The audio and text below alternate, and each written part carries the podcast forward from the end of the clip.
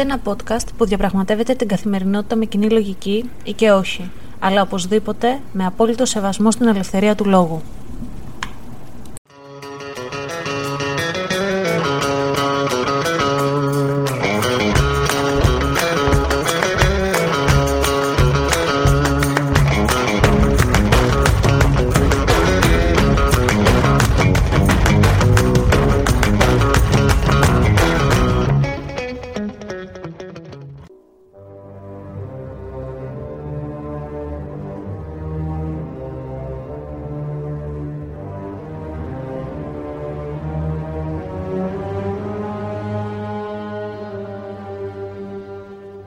Καλησπέρα σας ή καλημέρα σας, γιατί δεν ξέρω τι ώρα ακούτε αυτό το podcast. Είμαι η Αναστασία και καλώς ήρθατε σε ένα ακόμα επεισόδιο του Common Sense Diary. Και ξέρω, ο τίτλος αυτού του επεισοδίου και η μουσική στην αρχή, το intro, έχει προδώσει τι επεισόδιο θα κάνουμε σήμερα. Φυσικά και θα κάνουμε τον Ιησού από τη Ναζαρέτ, γιατί έχουμε Πάσχα, διανύουμε τη Μεγάλη Εβδομάδα και αυτή η μίνι σειρά των 6 ωρών, 6 επεισόδια νομίζω τον έκανε ο Αντένα τότε, έχει συνυφαστεί με το Πάσχα μας. Δεν γίνεται να κάνεις Πάσχα εάν δεν δεις τον Ιησού από τη Ναζαρέτ. Και νομίζω ότι πολλές γενιές και πριν από μένα και μετά από μένα θα ταυτιστούν και θα συνεχίσουν να ταυτίζονται. Γιατί το ελληνικό Πάσχα έχει όνομα Φράνκο Τζεφιρέλι, ο Ιησούς από τη Ναζαρέτ.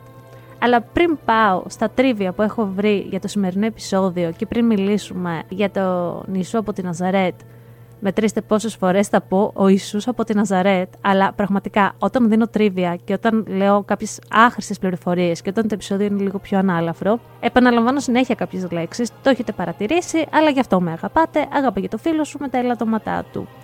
Πριν πάω λοιπόν στο σημερινό θέμα του επεισοδίου μας, Θέλω να κάνω μία μικρή παρένθεση και να μιλήσω λίγο για την ανθρωποφαγία. Στο προηγούμενο επεισόδιο που έκανα αναφέρθηκα σε τρεις θρησκευτικούς μύθους που αφορούν τον χριστιανισμό. Μύθοι οι οποίοι αν βάλεις την κοινή λογική σου μέσα, τους καταλαβαίνεις και καταλαβαίνεις ότι έχουν γίνει για έναν σκοπό.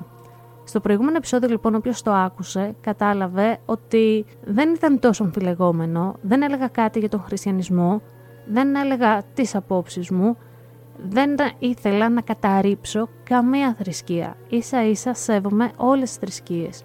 Υπήρχαν λοιπόν άτομα και σχόλια τα οποία είχα που δεν είχαν ακούσει καν το επεισόδιο, απλά διαβάσαν ε, την περιγραφή του επεισοδίου στο post που έκανα στο Instagram ή είδαν τον τίτλο του επεισοδίου που είχε να κάνει με θρησκευτικούς μύθους και μου στείλανε μηνύματα του στείλω ότι εδώ και 2.000 χρόνια προσπαθείτε με τις ίδιες αμπελοφιλοσοφίες να καταρρύψετε μία θρησκεία αλλά δεν θα τα καταφέρετε, έχετε αρχίσει και κουράζετε. Και ήμουν κάπως. τι λέει τώρα ο ποιητής σε αυτό; Μπήκες άνθρωπέ μου, ανθρώπισά μου, είμαι και γλωσσοπλάστης, το βλέπετε αυτό, να ακούσεις το επεισόδιό μου και κατάλαβες ότι εγώ θέλω να καταρρύψω την θρησκεία του χριστιανισμού ή θέλω να καταρρύψω γενικότερα την έννοια της θρησκείας. Όχι. Πριν λοιπόν πέσετε να φάτε κάποιον Ξέρω ότι είναι πολύ δύσκολο να μπείτε να ακούσετε. Δεν έχετε το χρόνο. Ξέρω ότι μπορεί να έχετε νεύρα και θέλετε να ξεσπάσετε. Ξέρω ότι μπορεί το μυαλό σας να κάνει διάφορα σενάρια επειδή βαριέστε να διαβάσετε κάτι και μένετε σε μία λέξη. Σε μία λέξη που εσείς ίσως θεωρείτε κλειδί. Δεν είναι τα πράγματα όμως έτσι. Τα πράγματα είναι λίγο διαφορετικά. Οπότε, όπως έχω πει σε αυτό το podcast και το υποστηρίζω, η αλήθεια βρίσκεται στη μέση. Η αλήθεια δική μου με την αλήθεια τη δική σου μέσω μιας όμορφης συζήτησης μπορεί να κάνει μια κοινή αλήθεια και των δύο. Να μας ανοίξει νέους ορίζοντες. Αλλά πώς εγώ θέλεις να ακούσω την αλήθεια σου όταν εσύ δεν μπαίνεις καν στη διαδικασία να ακούσεις τη δική μου αλήθεια, που στη συγκεκριμένη περίπτωση δεν ήταν καν αλήθεια. Στην συγκεκριμένη περίπτωση ήταν απλά μια αναφορά γεγονότων που ξέρουμε ότι συνέβησαν, ισχύουν. Είναι η κοινή λογική. Τα έχει παραδεχτεί και το ίδιο το Πατριαρχείο. Την κλείνω λοιπόν την παρένθεση γιατί έρχονται και Άγιες μέρες και δεν θέλω να επεκταθώ, αλλά εάν υπάρχει το μήνυμα της Ανάστασης, καλό είναι να το ακούσουμε και καλό είναι να πρεσβεύει αυτό. Λιγότερη ανθρωποφαγία. Είναι δύσκολο γιατί στη φύση του ανθρώπου υπάρχει αυτό το πράγμα. Υπάρχει λίγο το να πεθάνει η κατσίκα του γείτονα. Αλλά ας τα αφήσουμε λίγο πίσω. Άγιες μέρες έρχονται, Άγιες μέρες διανύουμε. Επίσης, πριν ακόμα μπω στο επεισόδιο, Θέλω να πω ότι σήμερα Μεγάλη Τετάρτη που ηχογραφώ τον Ιησού από την Ναζαρέτ με όλα τα παρελκόμενα και όλες τις άγνωστες πληροφορίες που ίσως ξέρετε, ίσως δεν ξέρετε, κάνει απίστευτη ζέστη. Έχουμε 31 βαθμούς Κελσίου αυτή τη στιγμή, καίγεται ο τόπος, είναι καλοκαίρι και αν με ρωτήσετε, είναι από τις στιγμές που θα ήθελα να είμαι στην Ελλάδα, σε μια παραλία και να κάθομαι στην ξαπλώστρα μου να κοιμάμαι και να με τηγανίζει ο ήλιος, με αντιλιακό βέβαια, αλλά θα ήθελα να είμαι εκεί και όχι να είμαι εδώ όπου το τσιμέντο έχει ανάψει και βράζουμε. Ε, βέβαια την άλλη εβδομάδα θα ξανακατεύουμε στα γνωστά μας δεκάρια, δωδεκάρια, έτσι για να νιώσουμε την κλιματική αλλαγή στο πετσί μας βρε παιδί μου και να έρθουμε στα ίσα μας. Πόσα πράγματα, ε, μέσα σε τέσσερα λεπτά έχω πει και ανθρωποφαγίες, έχω πει για κλιματικές αλλαγές και δεν έχω πει το πιο σημαντικό. Πάμε στον Ιησού από τη Ναζαρέτ πάμε να νοσταλγήσουμε, πάμε να μάθουμε κάποια πράγματα για αυτή τη σειρά που απέδωσε τη μορφή του Ιησού που έχουμε εμείς οι δυτικοί, οι δυτικές κοινωνίες, στο άψογο, στο 100%. Γιατί θεωρητικά, χωρίς να ξέρω, με λίγα πράγματα που έχω διαβάσει και με την κοινή λογική που πιστεύω ότι έχω, σκέφτομαι ότι οι άνθρωποι που κατάγονται από μέρη της Μέσης Ανατολής, όπως καταγόταν και ο Ιησούς, είναι λίγο δύσκολο να είναι ξανθοί με γαλανά μάτια. Πρέπει να ήταν πιο μελαχρινή, πιο τριχωτή, πιο μουσάτη, αλλά η δυτική κοινωνία ε, για λόγους αισθητικής, για λόγους ομορφιάς, για λόγους ότι το θεάριστο, οι μεσαιωνικές κοινωνίες το είχαν πιο ανοιχτόχρωμο, με ανοιχτόχρωμο μάτια, πιο λευκό, έχουμε στο μυαλό μας και έχει εντυπωθεί ότι ο Ιησούς ήταν ξανθός με γαλανά μάτια και πολύ άσπρο έως διάφανο δέρμα. Και ο Ρόμπερτ Πάουελ, ο πρωταγωνιστής της συγκεκριμένης σειράς, ο Βρετανός ηθοποιός Ρόμπερτ Πάουελ που ενσάρκωσε τον Ιησού, το απέδωσε άψογα. Σε τέτοιο σημείο που η γιαγιά γνωστού μου είχε την εικόνα του Ρόμπερτ Πάουελ στο εικονοστάσι και της άναβε καντιλάκι κανονικά και αν τη ρωτούσατε, τη συγχωρεμένη έχει πεθάνει τώρα, πίστευε ότι αυτός είναι ο Ιησούς. Ίσως κάποια στιγμή τον τραβήξαμε φωτογραφία και τον είχε. Αλλά εντάξει, γι' αυτό αγαπάμε τις γιαγιάδες. Ο Ιησούς από την Ναζαρέτ είναι τηλεοπτική μήνυ σειρά βρετανικής και ιταλικής παραγωγής σε σκηνοθεσία Φράγκο Τζεφιρέλη. Τα γυρίσματα της σειράς ξεκίνησαν το Σεπτέμβριο του 1975 και ολοκληρώθηκαν το Μάιο του 1976 και έγιναν σε Μάροκο και την Ισία. Και εδώ έρχεται το πρώτο αγαπημένο μου fun fact που λέει ότι την περίοδο που γινόντουσαν τα γυρίσματα του Ιησού από τη Ναζαρέτ στην Τινησία σε δίπλα σετ γίνονταν και τα γυρίσματα του Star Wars του George Lucas του επεισοδίου 4. Και εκεί κάποια στιγμή χάσανε το τηλεχειριστήριο του R2D2 και τους έφυγε το ρομποτάκι και άρχισε να κόβει βόλτες μέσα στα γυρίσματα του Ιησού από τη Ναζαρέτ. Και θέλω να κάνω εικόνα τώρα τι γινόταν σε εκείνο το μοντάζ όταν ήταν ο Ιησούς και μιλούσε στους μαθητές του και ξαφνικά σκάει μύτη ο R2-D2 από έναν άλλο κόσμο, από έναν άλλο πλανήτη. Ε, το έκανα εικόνα και μιλούσα μόνη μου. Η σειρά προβλήθηκε για πρώτη φορά στο Ιταλικό κανάλι RAI στις 27 Μαρτίου του 1977 και ο προϋπολογισμός της, το budget της, ήταν 20 εκατομμύρια δολάρια. Μιλάμε τώρα για το 1975 με 76. Τα 20 εκατομμύρια δολάρια ήταν πάρα πολλά λεφτά. Είναι πολλά λεφτά τώρα, φανταστείτε τότε. Και δικαιολογείται αυτό το budget γιατί όλα τα σκηνικά χτίστηκαν από την αρχή. Λαστιχένιες πέτρες για τη Μαρία τη Μαγδαληνή που πήγαιναν να, τη, να τη λιθοβολήσουν. Ε, όλα αυτά τα κάστρα, όλες τις συναγωγές, όλα τα κουστούμια είχαν ραφτεί στο χέρι και είχαν πάρει την έγκριση του Φράγκο Τζαφιρέλη όλα μα όλα ήταν από την αρχή φτιαχμένα. Επίσης, καμία σκηνή δεν έχει φυσικό ήχο.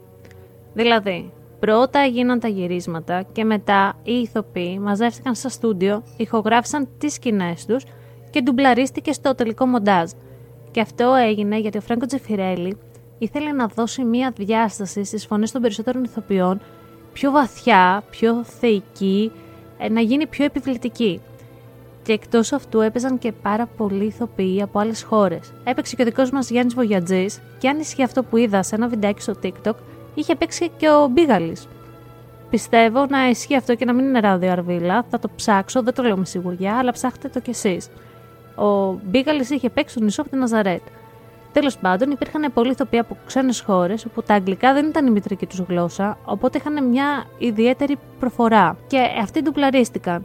Ο Βογιατζής, ο δικός μας, ο ηθοποιός, παρόλο που μιλούσε άπτεστα αγγλικά, λόγω προφοράς ντουμπλαρίστηκε από έναν άγνωστο ηθοποιό. Σύμφωνα με πηγές μου, ναι, το IMDb εννοώ, ο Τζεφιρέλη δεν ήθελε στην αρχή το Ρόμπερτ Πάουελ να παίξει τον Ιησού από την Ναζαρέτ. Ήθελε ή τον Ντάστιν Χόφμαν ή τον Αλ Πατσίνο. Παρ' όλα αυτά, επειδή αυτοί οι δύο ηθοποιοί ήταν πάρα πολύ γνωστοί, ο Αλ Πατσίνο είχε κάνει και τον ονό τότε, η δημοτικότητά τους ήταν στο Θεό, ε, δεν μπορούσαν να ενσαρκώσουν το θεάνθρωπο και για τον ίδιο λόγο δεν επιλέχθηκε και η Elizabeth Τέιλορ στο ρόλο της Μαρίας Μαγδαληνής. Σύμφωνα λοιπόν και με τους ηθοποιούς, η δυσκολότερη σκηνή της σειράς ήταν η Σταύρωση. Και ήταν η Σταύρωση και από τη μεριά του Ρόμπερτ Πάουελ, ο οποίος για να δείχνει τόσο ταλαιπωρημένος και από τις κακουχίες από τα βασανιστήρια που είχε περάσει, έπρεπε να κάνει δίαιτα 12 ημερών τρώγοντας μόνο τυρί. Είπε το ψωμί ψωμάκι κυριολεκτικά. Και έτσι έγινε όλη αυτή η αφιδάτωση στο σώμα του και αποστεώθηκε. Ουσιαστικά τον βλέπουμε δηλαδή ότι ο άνθρωπος έχει μείνει τα οστά και τα κόκαλα πάνω στο σταυρό, αλλά υπήρχε και δυσκολία από τους ανθρώπους πίσω από τις κάμερες, ώστε να βρουν τρόπο να φαίνεται σταυρωμένος πάνω στο σταυρό ο ηθοποιός, χωρίς βέβαια να τον σταυρώσουν, και να φαίνεται πιο φυσικό το αποτέλεσμα και να μην φαίνεται ότι τον κρεμάνε με σκηνιά και επίσης μιλάμε για μια εποχή 1977 που όλα συνέβαιναν μπροστά στην κάμερα. Δεν υπήρχαν CGI να σβήσουμε τα σκηνιά, να φτιάξουμε το ένα, να φτιάξουμε το άλλο. Οπότε βρήκανε μια ειδική κατασκευή που στερεωνόταν στην παλάμη και στερέωνε τον ηθοποιό πάνω στο σταυρό. Ο Ρόμπερτ Πάουελ για να είναι πιο κοντά σε αυτό που έχουμε στο μυαλό μας ως Ιησού οι δυτικέ κοινωνίες του έβαλαν πρόσθετα μαλλιά, περούκες, μουσια και επίσης για να τονίσουν τα μάτια του, του είχαν βάλει στο πάνω μέρος του ματιού μια μπλε γραμμή eyeliner και στο κάτω μέρος του ματιού άσπρη σκιά. Και ακολουθούσε την οδηγία του Φρέγκο Τζεφιρέλη να μην ανοιγοκλίνει τα μάτια του.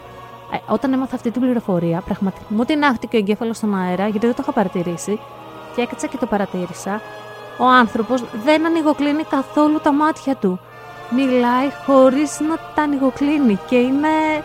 Τι να σας πω, μετά λέγαμε για το Wednesday και την Τζένα Ορτέγκα που της είχε πει ότι Μπάρτον μην ανοιγοκλίνει στα μάτια, ότι έκανε κάτι wow. Ο Φρέγκο Τζαφιρέλ ήταν πολύ μπροστά από την εποχή του όταν τα έκανε αυτά. Συνεχίζοντας λοιπόν για τους ηθοποιούς που ήθελε ο Φρέγκο Τζεφιρέλη. Ο Φρέγκο, η Φράγκο, ήθελε το Μαρτσέλο Μαστρογιάννη για το ρόλο του Πόντιου Πιλάτου. Αλλά δεν τα βρήκανε στα οικονομικά και έτσι ο Μαρτσέλο είπε όχι και ο Τζεφιρέλη διάλεξε το Ροντ Στάιγκερ, ο οποίος ήταν ένας επιβλητικός και πολύ καλός πιλάτος και τώρα δεν ξέρω σε αυτό το plot twist, δεν ξέρω πώς θα ήταν ο Μαρτσέλο Μαστρογιάννη αν έπαιζε τον πόντιο πιλάτο. Παρ' όλα αυτά δεν ήταν μόνο ο Μαστρογιάννη που ήθελε να παίξει, ο Ροντ Στάιγκερ που έπαιξε.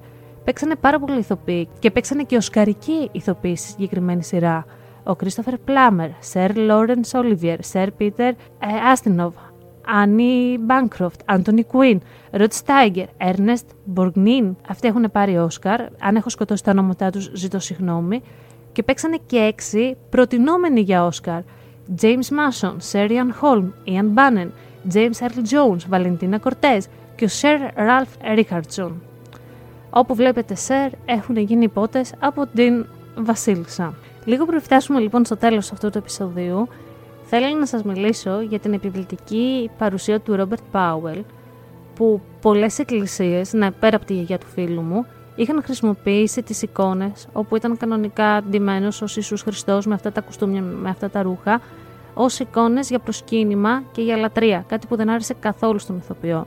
Και ένας αστείο περιστατικό που έχει αφηγηθεί και ο ίδιος ήταν ότι όταν έμπαινε μέσα σε κάποιο χώρο που το κρού των γυρισμάτων μπορεί να έβριζε, μπορεί να μιλούσε κάπως περίεργα, αμέσως ως προσεβασμό ε, στο πρόσωπό του σταματούσε κάθε συζήτηση. Εντάξει, ήταν επιβλητικός, το είπαμε και θα το ξαναλέμε. Και τέλος υπάρχει μία σκηνή κομμένη όπου ο Ρόμπερτ Πάουελ, ο Ιησούς, έχει αναστηθεί, έχει πάει στους μαθητές του, τους δείχνει και τις πληγές από τα καρφιά, στον άπιστο Θωμά προφανώς, και είναι η μοναδική σκηνή που χαμογελάει. Μπορείτε να τη βρείτε στο YouTube. Σας προτείνω να μπείτε να δείτε όλα τα backstage στο YouTube και κάπου εδώ τελειώνει το σημερινό μας επεισόδιο. Σας εύχομαι μέσα από την καρδιά μου καλή Ανάσταση, καλό Πάσχα, με αγάπη, υγεία, ευτυχία, πολλές χαρές και πολύ φως στις ζωές μας και μέχρι την επόμενη Παρασκευή, γεια σας!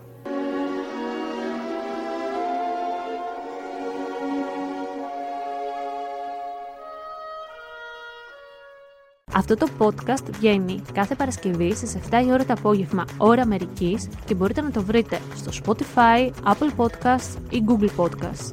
Μπορείτε να μας ακολουθήσετε και στο λογαριασμό μας στο Instagram common κάτω παύλα sense κάτω παύλα diary όπου περιμένουμε τις απόψεις σας αρκεί να γίνονται με σεβασμό και να έχουν επιχειρήματα.